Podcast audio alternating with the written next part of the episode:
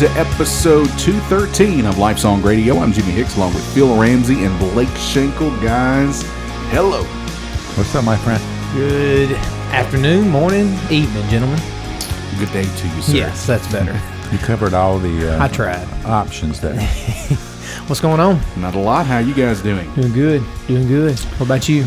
I am very well. Getting I, ready for that mission trip? I am. Kind of nerve wracking, isn't it? Well, uh, it is. It's not necessarily. Yeah, yeah. I'll say there's a lot to do still left to do, um, and I haven't even tackled most of it. Right. Yeah. You know, you got to get prepared to actually be gone from your from your life. You know what I mean? Mm-hmm. Yep. And so there's things that have to be done in your home life, in your work life, and then there's uh, actual preparation for the trip, but for you know preparing the lessons that you're going to be teaching. Yep. And uh, there's a lot of stuff that I haven't even um, scratched the surface of, Right. of trying to prepare for yet. What's the, what's the language over Yeah. there? It's called Urdu. Urdu. Urdu. Urdu. Do you speak any Urdu? Uh, uh, Assalamu alaikum. Okay. Means hello. everybody? Okay, Is at least you know everybody? that. Does everybody speak Urdu? I don't. Most of them, uh, from my understanding, the, the majority of the people there uh, are uh, they they're mostly taught. uh, The educated people uh, are taught English as a second language as a priority in schools. So the major- a big majority of the people that we're going to actually be talking to and speaking with and teaching speak English as well. Pakistan, correct? Mm-hmm. Pakistan going, and you're going to make disciples or teach these men who are saved. uh, Pastors. pastors. Okay. Good deal. We're going to be teaching Christian pastors and uh, and lay leaders in the churches, mostly pastors, but there will be uh, some leaders uh, teaching them uh, the you know Jesus' standard of of making, enveloping, and reproducing disciples who make disciples who make disciples, Yeah. and and the whole point is is leaving that strategy with them that they can take into their churches and teach, and then those people teach and teach and teach and teach, and eventually the whole the whole concept is that the you know hopefully within a, you know if if if everything continues uh, and they and they are are, are uh, obedient with what they're taught that uh, eventually the whole nation of Pakistan will be reached. Amen. Well, that's awesome, Jimmy. We'll be praying for you, and uh, I hope everything works out well. To God be the glory. Amen. Anyway, so yeah, uh, listener, be praying for Jimmy. And how many guys are going? Six total. Six total. How many from Tipton County? Six total. Oh, really? Yeah. So we're representing up in That's right. Pakistan. That's right. T County, baby, Pakistan. And Pakistan. we'll stand out like a sore thumb. Other than you. you and Keith, y'all kind of got some Pakistani I'm gonna- features. I'm gonna put a turban on and I'm gonna fit right in. oh man. Well, we will be praying for you. I got a letter from you this past week, so thank you for that. So I appreciate get a that. letter? Yeah. Yep. Thank, Thank you, you, Jimmy. Bo. But yeah, we'll be praying for you guys and all that's going. So we're looking. And, and I'll be praying for your handwriting too. It's, It's real hard. terrible. I know it. I didn't know even know who signed it. Yeah, I my little guessed. girl said, hey, "What is this?" I said, "I think it's Jimmy It came from a kindergarten class. or a doctor. I don't know." I just, it was all context, right? I just read the address and then I was like, okay, I give money. No, so I was like, it has to be Jimmy. I don't think it's uh, Keith or Kevin. I'm sorry. But anyway, no. Well, I hope everybody's had a good week this week. And heck, we're, we're still in Romans this week. We're not getting out of it, but we are moving to chapter two. Uh, which is a big deal. I mean, we're moving into chapter two, but Paul continues this theme of uh, of condemnation of man. You know, he's continuing this this systematic theology, this systematic doctrine of Christian faith. You know, of of really showing the depravity of man and he just furthers his argument here today that we're going to see. So, uh, fellas, we want to. How- well, how would you you say like last week, and we covered a broad, a lot of broad topics of, of situations, of uh, the different categories of sin. W- would you say that these people, they they were doing this and they and they knew, but they didn't give a rip? Wouldn't you wouldn't you Yeah, call that? I think so. These people don't care. Yep.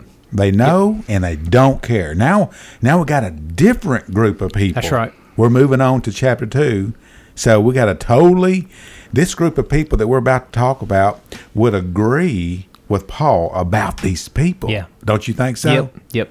Yeah, look at it. Get on yeah, Paul. Yeah, that's Sick that's a 'em. good that's a good point right there. Absolutely. And he's gonna and Paul he's just gonna continue to well we're gonna see here and and I think we just look at it as this is this is gonna speak of if you want to title something the moralist. Yeah. You know the moralist will be condemned or The good person. the good person. Yeah, yeah, and basically, and I have to steal this little uh, analogy here, but uh, from from Dr. Steve Lawson, but uh, Paul is, uh, you know, you say, you know, we've been talking weeks into sin. We've been talking weeks into just depravity and just this, just we've been in the muck and the mire of it, of, of mankind and sin. And but you know, Paul's laying this huge foundation because look, he's not building a two-story house. Paul, when he gets into 323 I mean, he's building sky, skyscrapers. Here is what he's going to do. He's going to build all the way to the throne of Jesus Christ, and and but he has to lay the foundation. And you're going to say, when are you going to get to that? Well, I think that's his whole point is to do this. And when you get to 323 or or uh, 623. Uh, you say praise God, you yeah. know that He saved us. So anyway, he's he's laying a huge foundation so that He can uh, build up this huge skyscraper. So uh, we'll read and then we'll we'll start exegeting the text. Yeah, I don't know how far you need to go, but uh, um, this whole section I think goes to, to verse 16. I don't know if you want to read that far. I say probably read through five and yeah. then tackle that and see what happens. Yeah. Reckon? yep. Yep. Sounds good to me. I guess I'll read. Thank you, oh, I'm the smartest out of the Can three. You? Okay. I, I learned last week. Okay. okay. Therefore, you are without excuse, every man of you who passes judgment. For in that you judge another, you condemn yourself.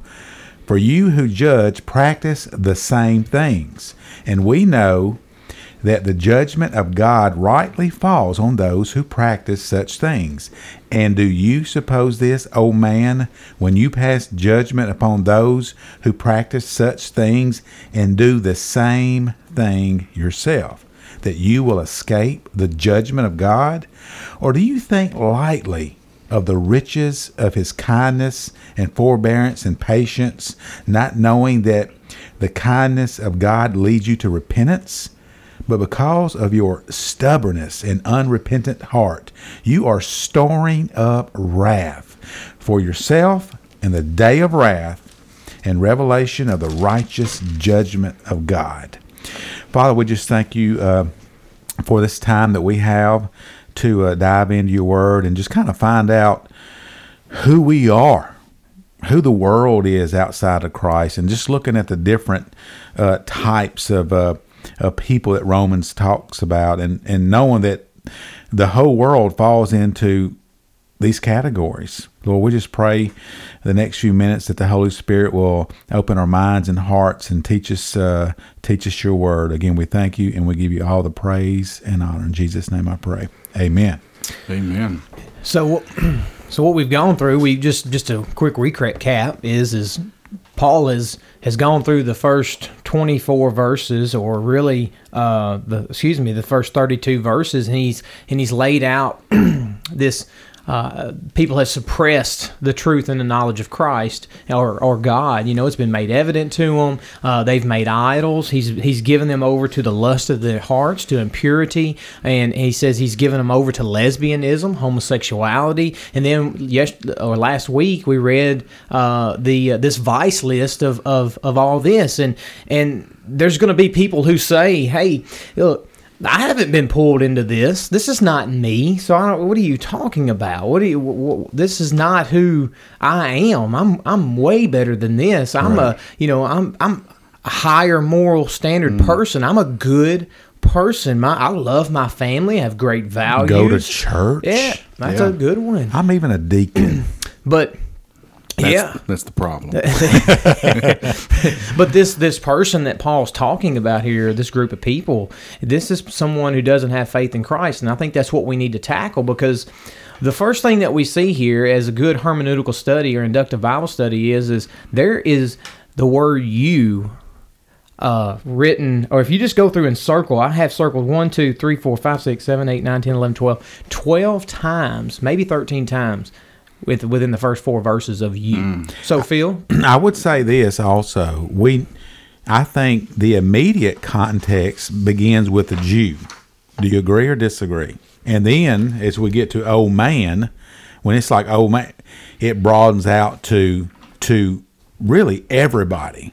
But don't you think that the author when he was writing this, the Jews were in mind as he was writing? Yeah, I think that I think so.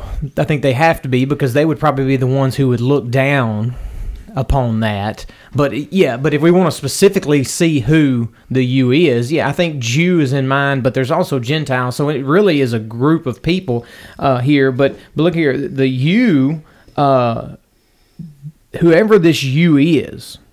All right, he says here they're without excuse. He says, and and this you you need to be led to repentance. Okay, so this you, whoever it is, is, is has not come to repentance. Right. It is not saved by faith. This person is lost. Well, it's But a- but thanks they know God. Yes. I would say. Well, um, yeah. Uh, or thinks they're a good person. Yeah, I would say that they're they're more of a moralist. Uh, you know, m- maybe they don't even feel like they have a need for God because they think they're good independently on their own. Uh, you know, it's a contrast, like you said, from chapter one. Chapter one are are, are the self righteous people who, uh, or or the I guess the self righteous. It shows the self righteousness of man. Uh, in his rejection of God's revelation, God's revealed Himself to these people, and they've completely, totally rejected Him. But here we see that uh, the, the these moral people, uh, they're they're moral, but it's independent of God's revelation. You see what I'm saying? I think so. Yeah, so you're exactly, Jimmy. He he's addressing. Here's what Paul's addressing. Jew. It goes down in verse nine. He says to the Jew first and to the Greek as well. Yes, there is a Jew and Greek context here, I believe, because because he's always speaking to a, a group of people. But it's really this self righteous person. I believe. I think he's just talking to the self righteous person who thinks that the gospel is for someone else. You see what I'm saying? I mean, I, I- I know what you're saying. If, if it's it, the, the Jews knew God, they know God. I mean, well, they, they think they know God. They just know the scriptures, but they truly Right. don't know God.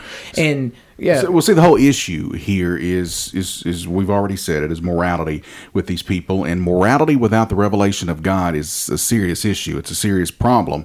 No matter how high your moral ethics are, they're never going to be able to measure up to the righteousness of God ever, ever.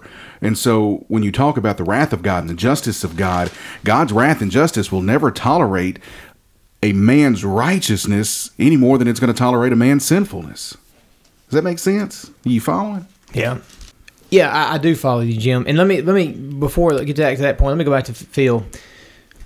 Probably in context, we haven't mentioned Jew yet, but he's going to go on. If we just read further, he is going to talk about the Jew. He's going to talk about uncircumcised, circumcised heart. He's going to talk about that. He's actually going to go back, to that. I mean, he's probably even got his himself in mind here at one point.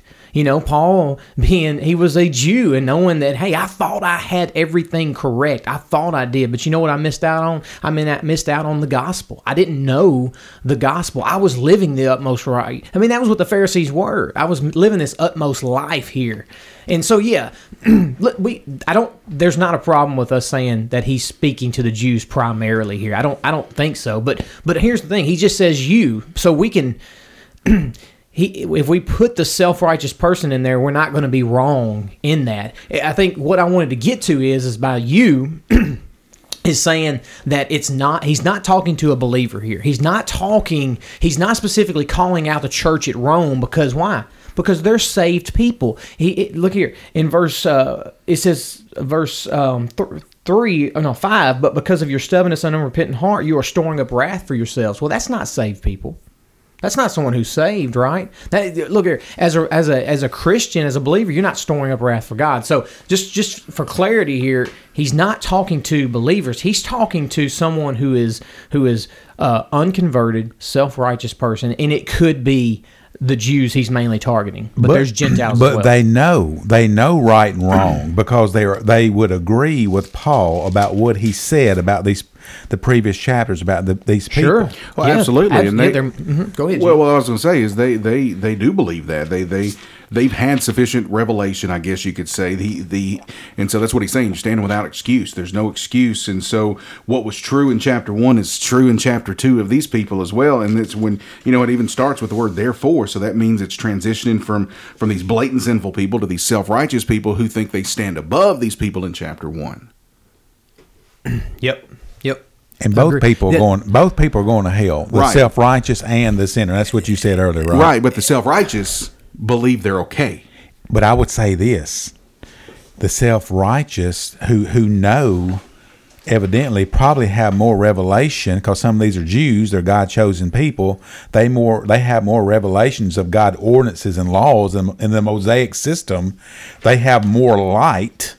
So they're they're held, I believe, we're all held, held accountable, but we're held accountable for the amount of light that we receive. Absolutely. So the Jews who know who know God's word. Now, like I said, we can the audience it doesn't matter, but you think about the Jew who who have they they receive the oracles and the law of God, and they know it, and they prided themselves on that. Uh, they're in worse shape than this other group. Yeah.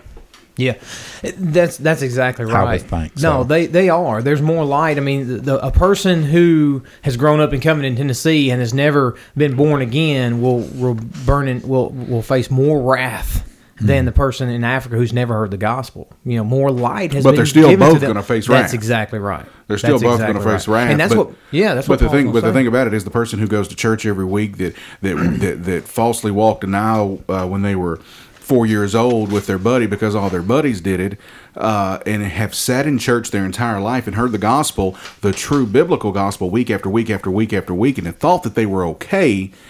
Have have have just uh, had more and more wrath and condemnation put on themselves week after week after week after week because the, it, God has Yeah. revealed the who He is to them their entire life, and they thought, "Well, I'm okay. I'm a good person."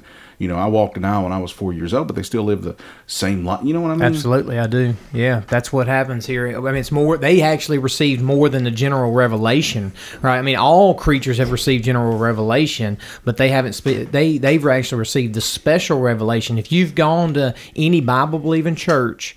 And then you're not without excuse because, well, as far as you're not without excuse because you have received the special revelation. Now, whether you've believed or not, that's upon you. That's mm-hmm. upon you. You know, that's on you. And and and so, but you will be con- you will be judged for your sin. So, but so hopefully we've we haven't, we haven't confused you on who the you is, but it's un, it's it's very important that we understand this. Okay, that that was my point. Is is go go through underline you. We need to know pronouns. Phil is a huge. Phil has taught me many times, and this is in my Bible study. Is is go follow the pronouns, and this is very important that we need to understand that Paul is just he's furthering his argument here. Okay, he's furthering it to the people who think they have it right who think that they do not need the gospel. Okay, and and these are not saved people. Paul is talking about because saved people are not up under the wrath of God. Do you guys agree Mm-hmm. with that? All right, so just kind of look at that verse again. I think we kind of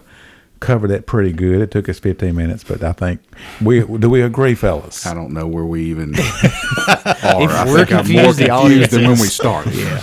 All right, so therefore you, okay, have no excuse. Oh man. Got any man here? Any man here today? That's what that said. that would be you. Okay, every one of you who judges. Okay, who judges? Do you judge? Okay, Uh, then if you judge, and you're a you, I believe. I mean, we got context, but let's just expand on it in application. For in passing judgment on another, you condemn yourself, because you, the judge, practice the very same things.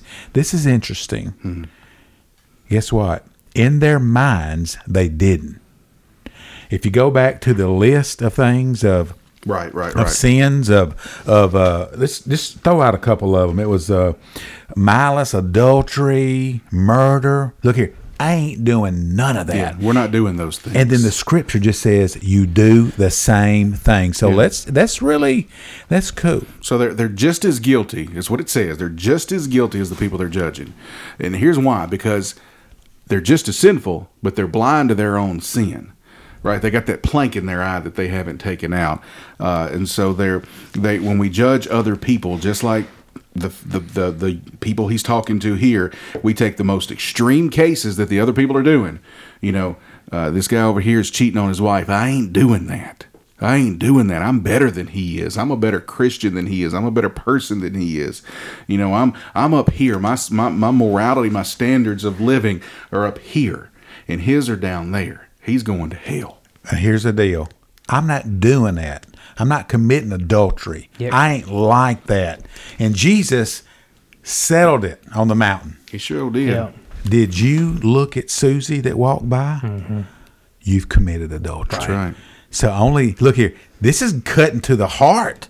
You might not have murdered anybody, but he, were you? Did you have a an anger that wasn't a, a just anger? And well, guess what? You killed a brother. Yep. So he So- says he says you practice the same things. It sounds like these are whitewashed tombs, but dead men on the inside. Mm. On the outside, they're they're good, right? They're let's look at the Pharisees. Man, they obeyed the law. They did everything. They they didn't do this and they didn't do that, but they were dead inside. On the outside, unless your righteousness exceeds the Pharisees, you won't see the kingdom of God. So these guys, they followed the law just about as good as anybody could do. Hmm. And on the outside, they look good. Yeah. But we but we just we're cutting to the heart here. I was thinking about this. A long time ago, I knew a guy. Okay? It's been a while.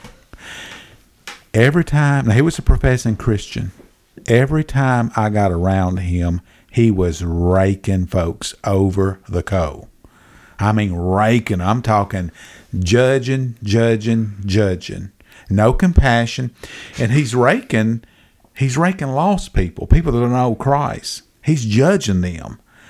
And uh, for the sins that they were doing, but he would, he guess he wouldn't stop there. He would judge Christians too.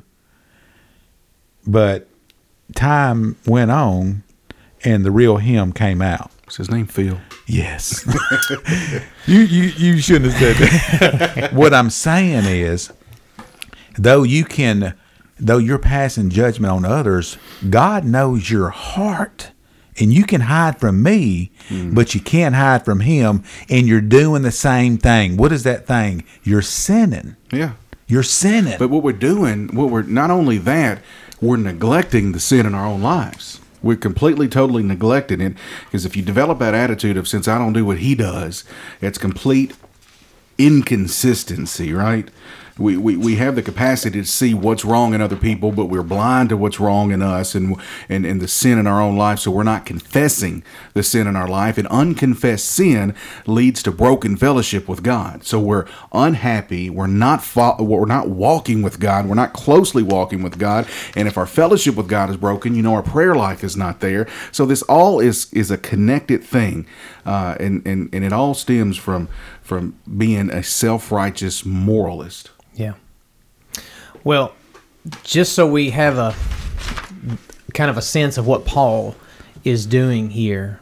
Paul's a wonderful writer. He he uses this just before we move on with this, and the, what the the guys you guys made was was excellent points, and that's exactly what he's saying. But this is he's using a form um, a rhetorical device called soliloquy here, and he's using he's carrying on this imaginary conversation. So as we're reading this, understand just that what he's doing here is having an imaginary conversation. He's asking rhetorical questions to to this this person, this this make believe person who is who it basically it's a personal representative of of the the moralist. You see what I'm saying here? That's what he's doing. So it's a he's a representative. He's an imaginary person, and and then he has these question marks here. He's he's asking these rhetorical questions. So what he's doing is is he's he's putting these people on the stand. He's kind of doing his best attorney or his best Columbo, asking these asking questions that he already knows the answer to, and he knows that they already know the answer to. You know, he, he's already gone to it, and so he's he's doing. This is a great form of getting to the heart of the matter with someone who is who looks who looks down their nose at people. He's he's asking this question, this is he's he's having this imaginary conversation with this person, asking the question, and they you know already knowing the answer to it. So it, it- you don't really have a you don't really have an answer to it. He's just gonna he's gonna continue to comment on it and make that and and like the guy like you guys said uh, the moralist has, has has has been coming up with all kinds of excuses, and like, look here, this doesn't apply to me. You know, he's already saying this. He's beating them to the point, punch that there is no excuse.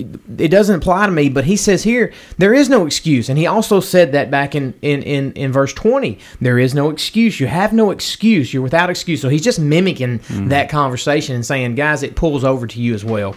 Uh, Yeah, and I think uh, an, an overarching theme that we can see here is the fact that uh, that Paul is basically trying to to um, to make the point of you know you've got the people in chapter one.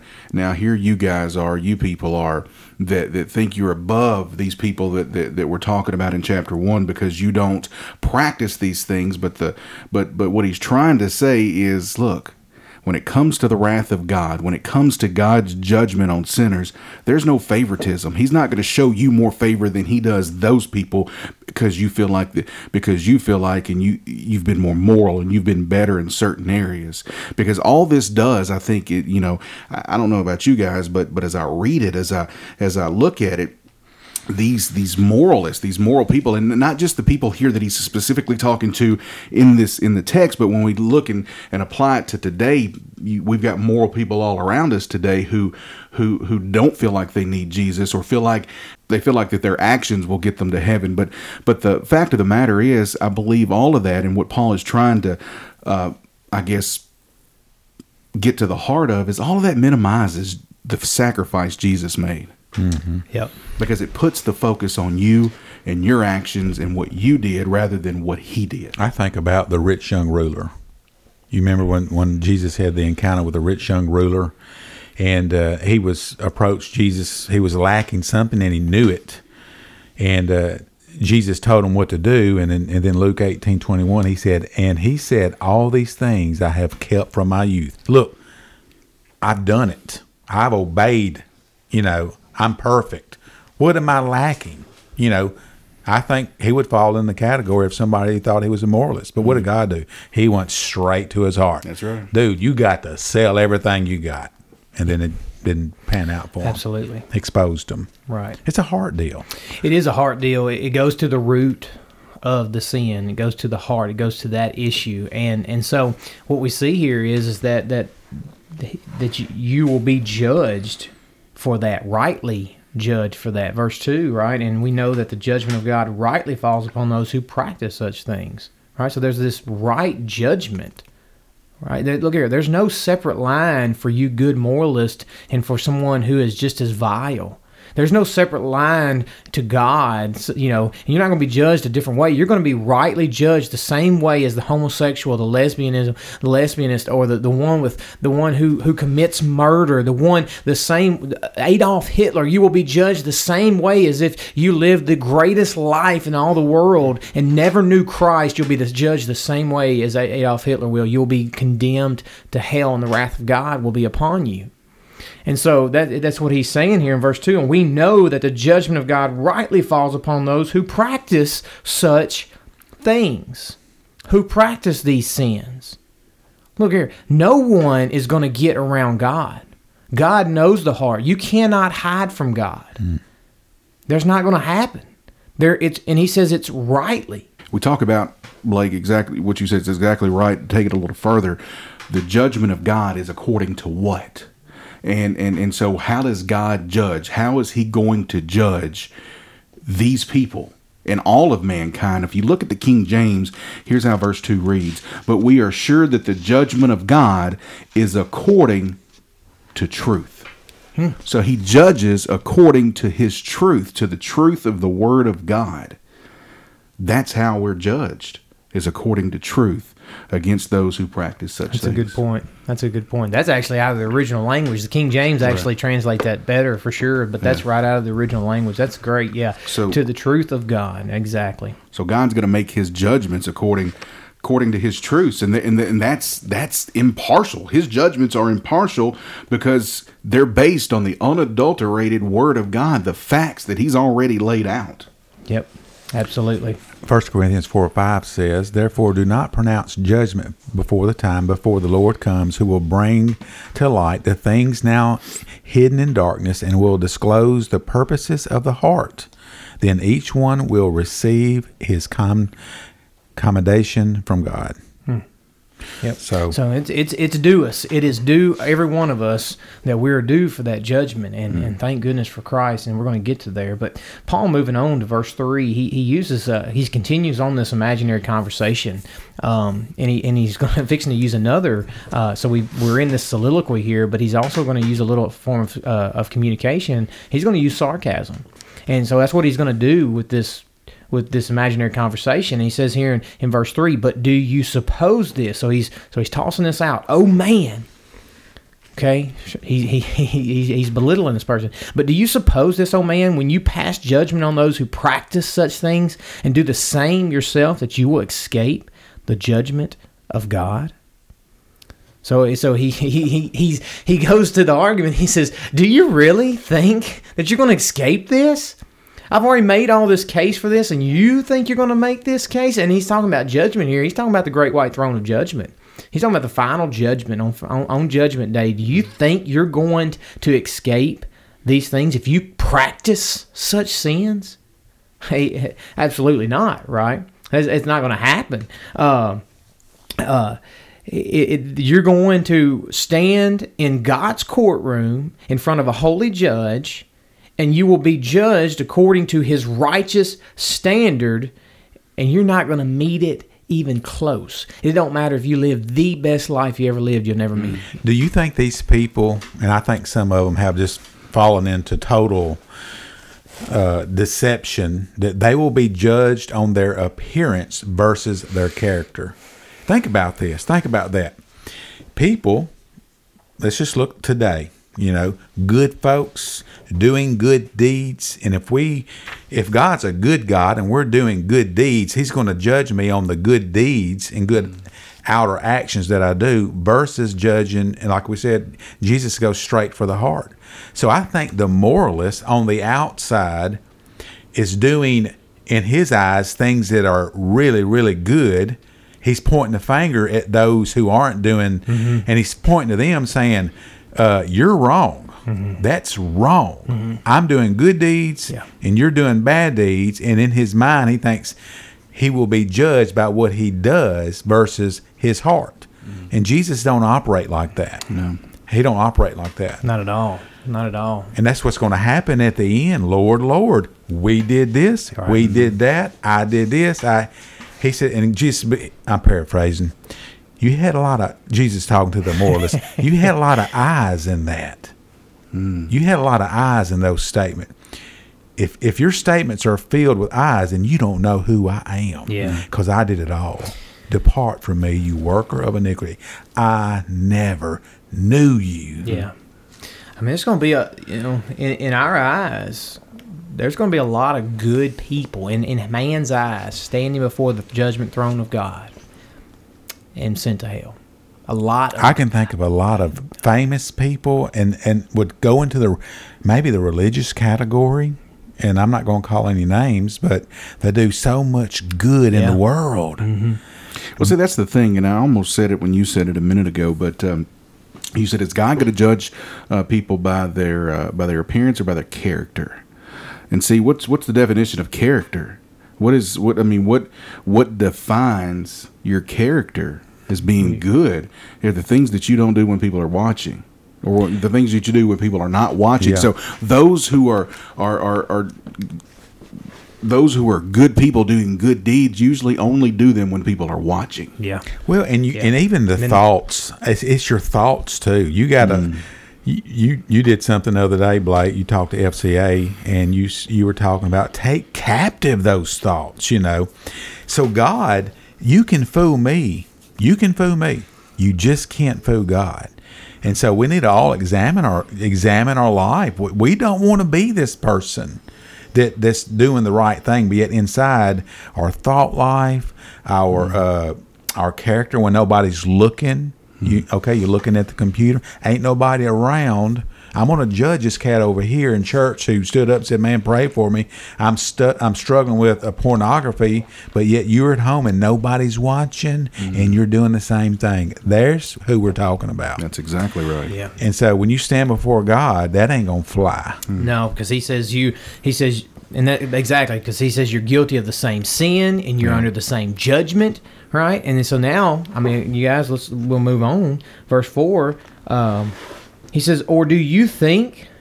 So he furthers the argument here. Or do you think lightly of the riches of his kindness and tolerance and patience, not knowing that the kindness of God leads you to repentance? So another another question again, f- furthering this argument here. Uh, uh, again, a, a rhetorical question that he has, or the rhetorical question: Do you think lightly of the riches of his kindness and tolerance and patience? And the answer is yes, you do. you do think lightly of the riches of uh, what he's given you. You're not more thankful- or less, they despise it. Well, think about this. Yeah. And, and and all of us, we're probably guilty of this. Have you ever have you ever committed a sin? Let's just get real. Y'all ready to get real on the radio? Have you ever done something that you knew that was in the category of sin, but you knew just how graceful and merciful and forgiving the Lord was, and you went ahead and did it anyway? we're being transparent, right? The worst part of this is is when you're doing it right before whatever the sin is, right before you actually go through with it, you're convicted and you think about, "Oh my goodness, I don't need to be doing that." And you do it anyway. And this is, I think, I'm I think, guilty of that. I think this scripture here. Well, do you need to be saved today, brother? How can I be? I'm in your same boat. I find myself knowing that, look, man, God, I'm not perfect. And yes, I really want to do this. And I know that I know I do have a, I'm feeling conviction. And, but you know what, Lord, you're, you're long suffering, you're patient, you're forgiving. And I'm your kid. And so I'm going to do it. That's not a good place to be. That's really not a good place to be. And uh, and I think here it says, "How do you, or do you think lightly of the rich?" Not only do uh, us as born again believers we think that way, but I, I would think even lost people who who would even say, "Yeah, I believe there's a God, and one day I'll give my life to Him, but He's graceful, He's merciful. Uh, I'm a pretty good guy, and I'm going to take this." this lightly because we know he's patient, we know he's kind, and forbearance. This, what do those words mean? Let's look at those words and uh, see what they they mean. That like forbearance.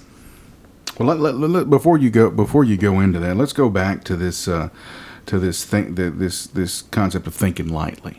You know, and it, basically you you you know what it's saying, and it, and it does you know mean that, but it, you know to go a little deeper with it, the the Greek word kataphronio uh, means to despise. That's what it means. It means if you think lightly, you have contempt for whatever it is that you're thinking lightly about. You have contempt for it, you despise it, you look down on it as it's inferior and not worth considering it at all, not worth caring about it at all. It's treated it's to treat it as as it's completely totally worthless.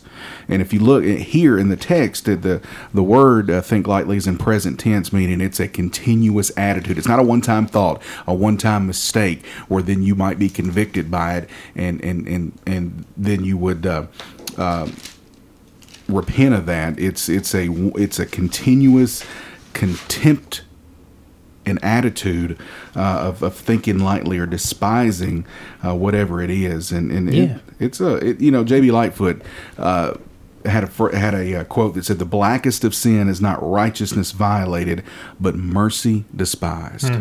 Yeah, that's a, that's a good point, Jimmy. I mean, regard lightly, and I mean he, that, that's a that's a great Greek way to look at that. Is is that we despise it? This, this lost person, the lost moralist, i- i- yes, he looks good on the outside, but he despises or he has looked down upon the the the kindness and the patience of God. You know, God talks about. Look here. Well, first of all, He's going from this common grace to the saving grace. Okay, He's saying that you look down upon the common grace of God, the kindness, the patience of God, okay? The, look here, the rain falls on what? The just and the unjust. Man, mm. he's given you look here, lost people as well mm. have been has been how do you Grace. think you Oh my goodness.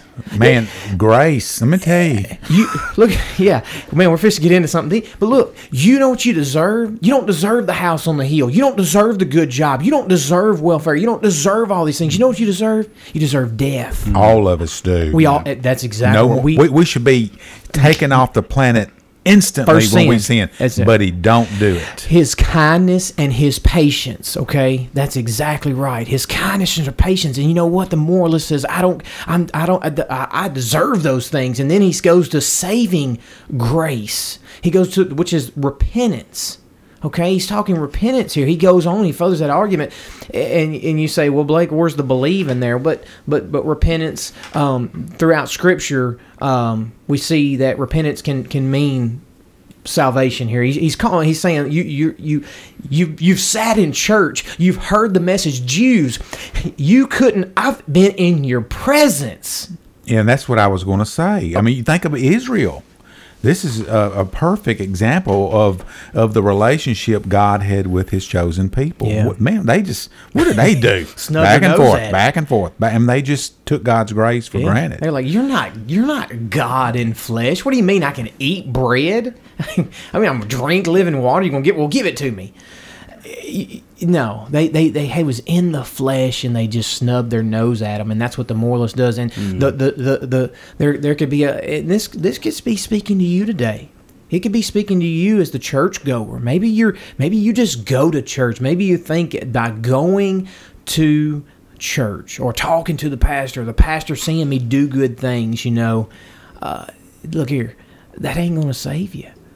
You- You're you're snubbing your nose at God because He the, the saving grace, the saving faith, the special revelation is there. Yet you're saying I I'm I'm good enough as I am. Right, and, and like I said earlier, this this whole concept of and what Paul is getting at, I believe, uh, the heart of the matter is is this minimizes the work of Jesus, because what it is is the fundamental problem of a moralist is is that he puts his own work above the work of Christ. Yeah.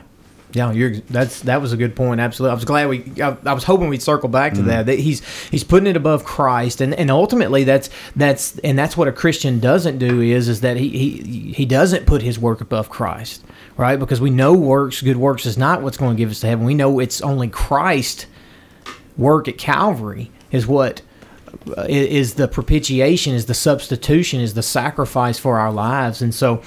But um, So the so the the whole crux of it, the whole crux of it, and I know I don't know how far we are in the show. About we got about twelve minutes. No, we got about fourteen minutes. we So- still got five to go. All right, so we're, we're gonna we're gonna even talk more about this and might move on, but I just the whole crux of what we're talking about today is that the issue of every person, every person's got to face this issue is whether we're going to put our own righteousness over the righteousness of God.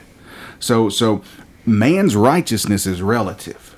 It's relative to to that of other men, the righteousness of other people. See, man's righteousness is is not the issue with God's view of stuff, of God's view of things, right? No matter how good we are, how good people are, our goodness is only relative to that of other people. You see what I'm saying? Mm-hmm. I, God demands that we face the issue of His righteousness. Yeah. So when we come to the cross, what we do is we reject our own works and we accept the works of Christ on the cross. The issue is work versus work, right? Whose work Yeah. is superior? Absolutely. Which work are we going to rest on? Are we going to rest on the work of Christ on the cross or are we going to rest on our own works and our own deeds? And the fact of the matter is is if you rest on your own deeds and your morals and your and your goodness, you're going to burn in hell. Mm-hmm. Am- Yeah. Amen. Forbearance means to hold back, but it's temporary. It means to hold back judgment in the context of this right here. It's tolerance. That's a better word. Tolerance. Tolerance. Mm-hmm. Uh, and then we have patience, which that's sometimes used of a powerful ruler who would voluntarily with, withheld vengeance on an enemy or punishment of a criminal. Yeah, the uh, there's two words for patience in Scripture. Two Greek words. Uh, Long suffering uh, is the other way that, that Scripture puts it. But uh, one of them is patience with circumstances. The other means patience with people. And here in this text, in the context of here, it means patience with people. So God could take revenge, but He doesn't. He's long suffering. He's slow to avenge those who wrong Him Yep. and thank God that He is. man, because we've all been, Right. we're all, we're all three of us gentlemen sitting right here, man. We I wouldn't have lasted 20 seconds Oh into my goodness gracious, goodness gracious. So yeah, I mean, understanding verse four. I mean, so he, he asked the question, right? And so so what he's saying here is is is uh, that these this this tolerance or this patience, this knowledge of God, knowing the kindness of God. You know what it should do? It should lead you to repentance. It should lead you to saving grace. But he's saying to the moralist, to the moralist here, the one who's snubbing nose is, it says it didn't though. His kindness has not led you to repentance. And so he's saying you're no better than the one that I was talking about in Romans chapter one. You're no better. That's you're under the same judgment here. You know what? You're stiff arming the same mercy of God that's being extended to you. You're you're saying, No, I'm good. Mm. I'm fine. And that's what you're doing here. That's what hey, he's talking he says you. You, you're stiff arming it. Moving on to verse five. But because of your stubbornness and unrepentant heart, you are storing up wrath for yourself in the day of wrath and revelation of the righteous judgment of God. I don't know about y'all, but he's used wrath twice in this mm-hmm. one verse. That's pretty mm-hmm. big, huh? Well, he just- storing up wrath. Go ahead, Jim. No, well, he just talked about repentance, hmm. and now he's talking about wrath, and so and he and he, you know, when you ever see you you see the word "but" here, uh, and that's what hmm. you know starts this this this verse off. You, you know, it's a contrast of what preceded, and that's what preceded. He was talking about re- repentance, and now he's talking about hardness mm-hmm. of heart. So. Uh, yeah, this word in court, and if you move on in court, in accordance in the Greek means according to the standard of. So the standard is the accumulation of God's wrath, the accumulation of His judicial wrath.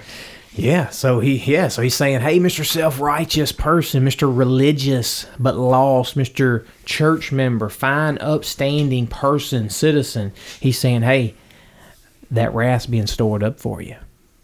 God's wrath's being stored up for you. Why? Because you've rejected the knowledge. You've rejected his patience and suffering. You've rejected repentance. You said, I, I'm good. I can make it to heaven. I can do good on this earth by being good.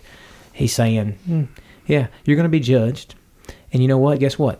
Wrath is being stored up for you as if it's a dam. God's mercy is the dam, and it holds that wrath of God back. It's constantly, it's it's building up. Every sin you commit, every uh, thought that you don't, every thought that you that uh, in your thought life, anything you don't think that you you may not even know that you're doing, it's storing up. Because you know why?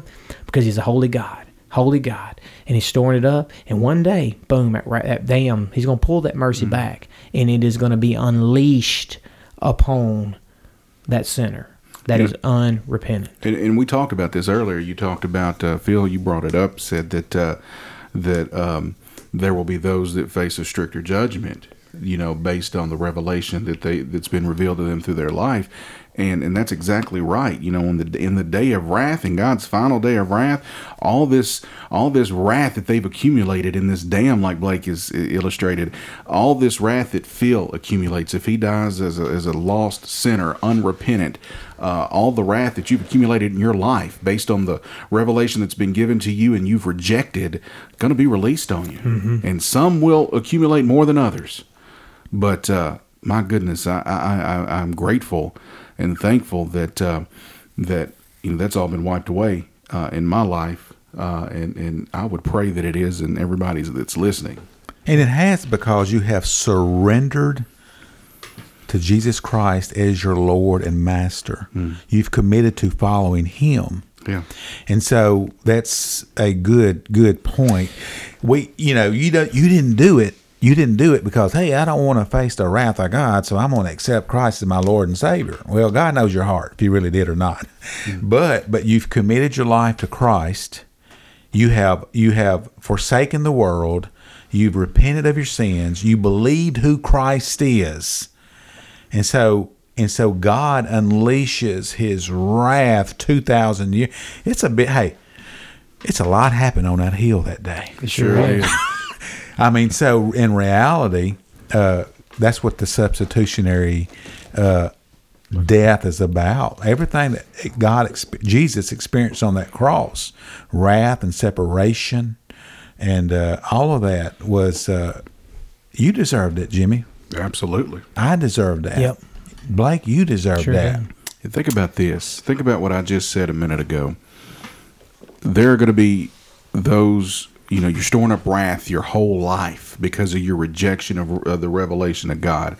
And so, like Blake, the illustration you gave, you know, you're storing it up in a dam, and one day on the day of judgment, that dam's going to be released, and the wrath that you've stored up in your life is going to be released on you. But think about this the wrath that, that the unbeliever faces in the day of judgment is just the wrath that he stored up in his lifetime individually.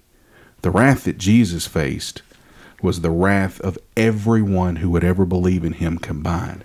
So the wrath that I stored up, the wrath that you stored up, the wrath that that, that Blake stored up, all at different levels because of our rejection over time, Jesus took it all. Yep. Spurgeon has a great quote on that, and I wish I could pull it up right now. He but drank it- the whole but cup, he sure he? did. Of, the, of of everyone he would believe, the most vilest. If you're a believer today, he drank that cup of the most vilest thoughts you've ever had. That was poured. That was that wrath that was determined for you was poured out upon Christ. And amen and amen to that. and he can't look at sin. He, I mean, God, God is everywhere. He's even actually, if you want to go get down to the nitty gritty, if you, uh, if you do go to hell, you'll you'll be in hell in the presence of the Lamb.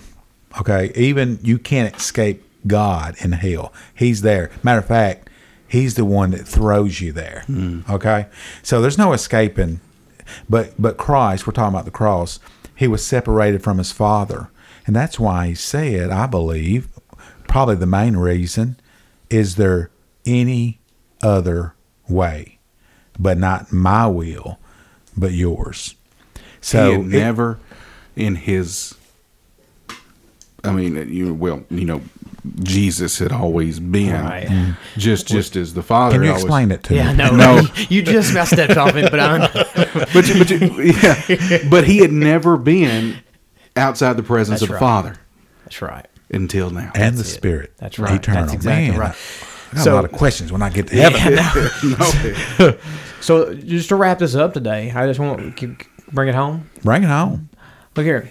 As, as we're talking, we're talking about this moralist condemned, right? The good person condemned, and and so just an application uh, of this is is that that we need to be this this right here spurs me on to witness to everyone I come in contact with, those who I even go to church with, right? Because I don't, they can be good people. Yeah, that's a good point. On Yeah. the outside, you Yeah. don't know them. Yeah. I mean, you don't. No. No. You only know what you see. That's it. Only God knows the heart. So I need to be witnessing these, the, the, some of the most fine, outstanding people in the world. See, just because you're a good person by human standards on the outside doesn't mean that you're born again. It doesn't mean that you're repentant. Nicodemus, look at his life. The most outstanding, he was the Pharisee of the Pharisees, right? The most moralist person there was, yet he was lost. He was lost. So we need to recognize that that our that our, our grandparents, our parents, our in-laws, our our those who we go to church with, our kids, they're they, they could be lost. Hmm. There's those who are lost, who are unrepentant. He talks about being repent and believe. And so the question is is today is have you repented of your sins and asked God to forgive them? That's the question today. Because ha- ha- look here, have you thought? Have you thought about the kindness that God has shown you? Have you thought about the patience today that God has shown you that should lead you to repentance?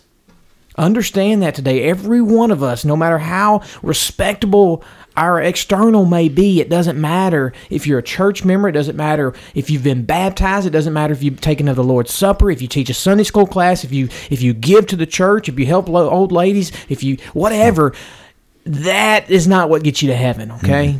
You must repent and believe upon the Lord Jesus Christ. and rely upon the work that he did on the cross and not anything that you could ever do. And, and, and Blake, what you're saying is absolutely 100% right.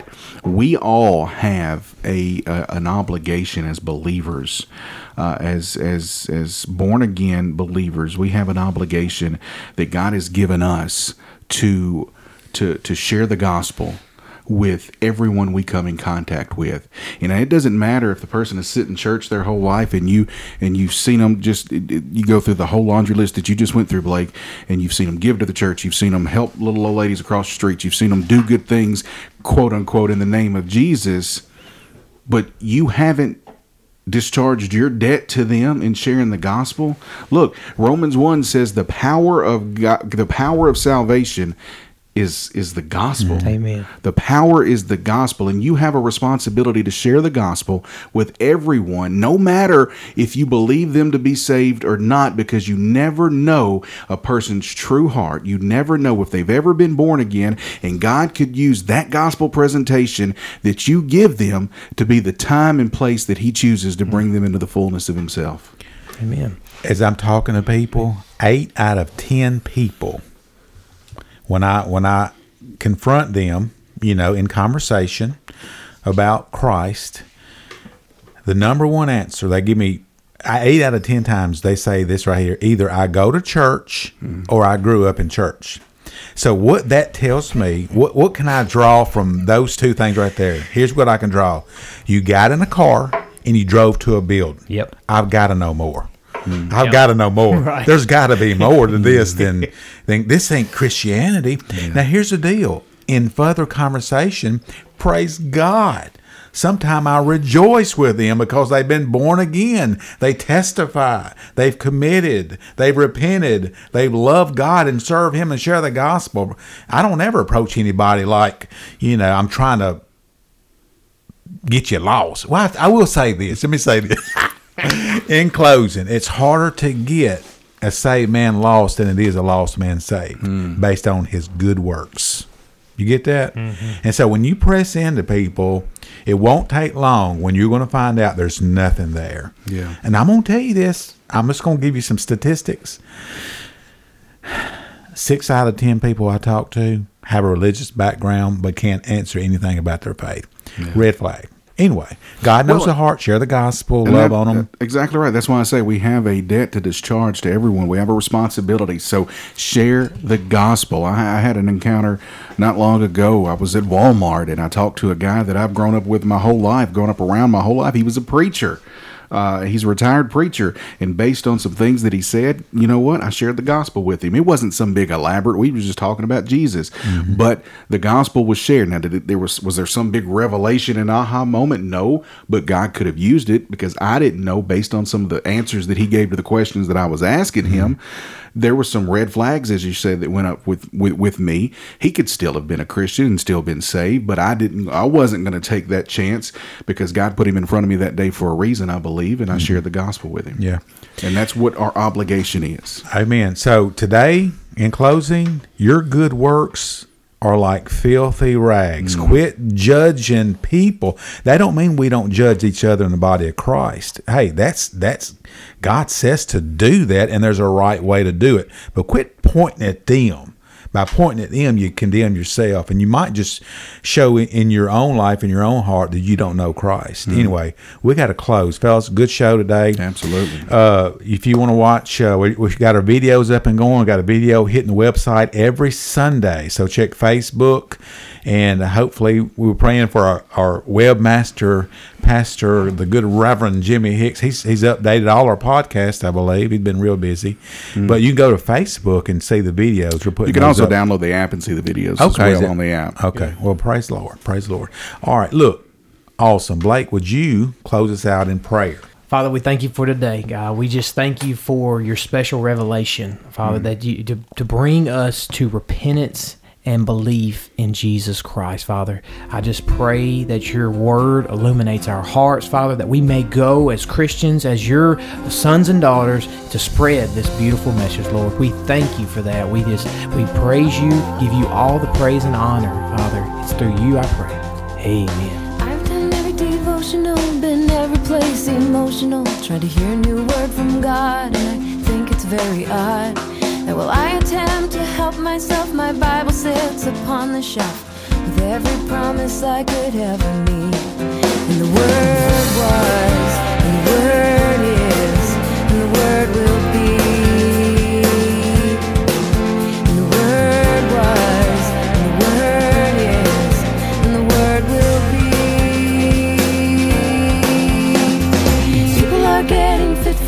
like they're buying a new tailored suit. Does it fit across the shoulders? Will it fade when it gets older? We throw ideas that aren't in style in the Salvation Army pile and search for something more to meet our needs. But the word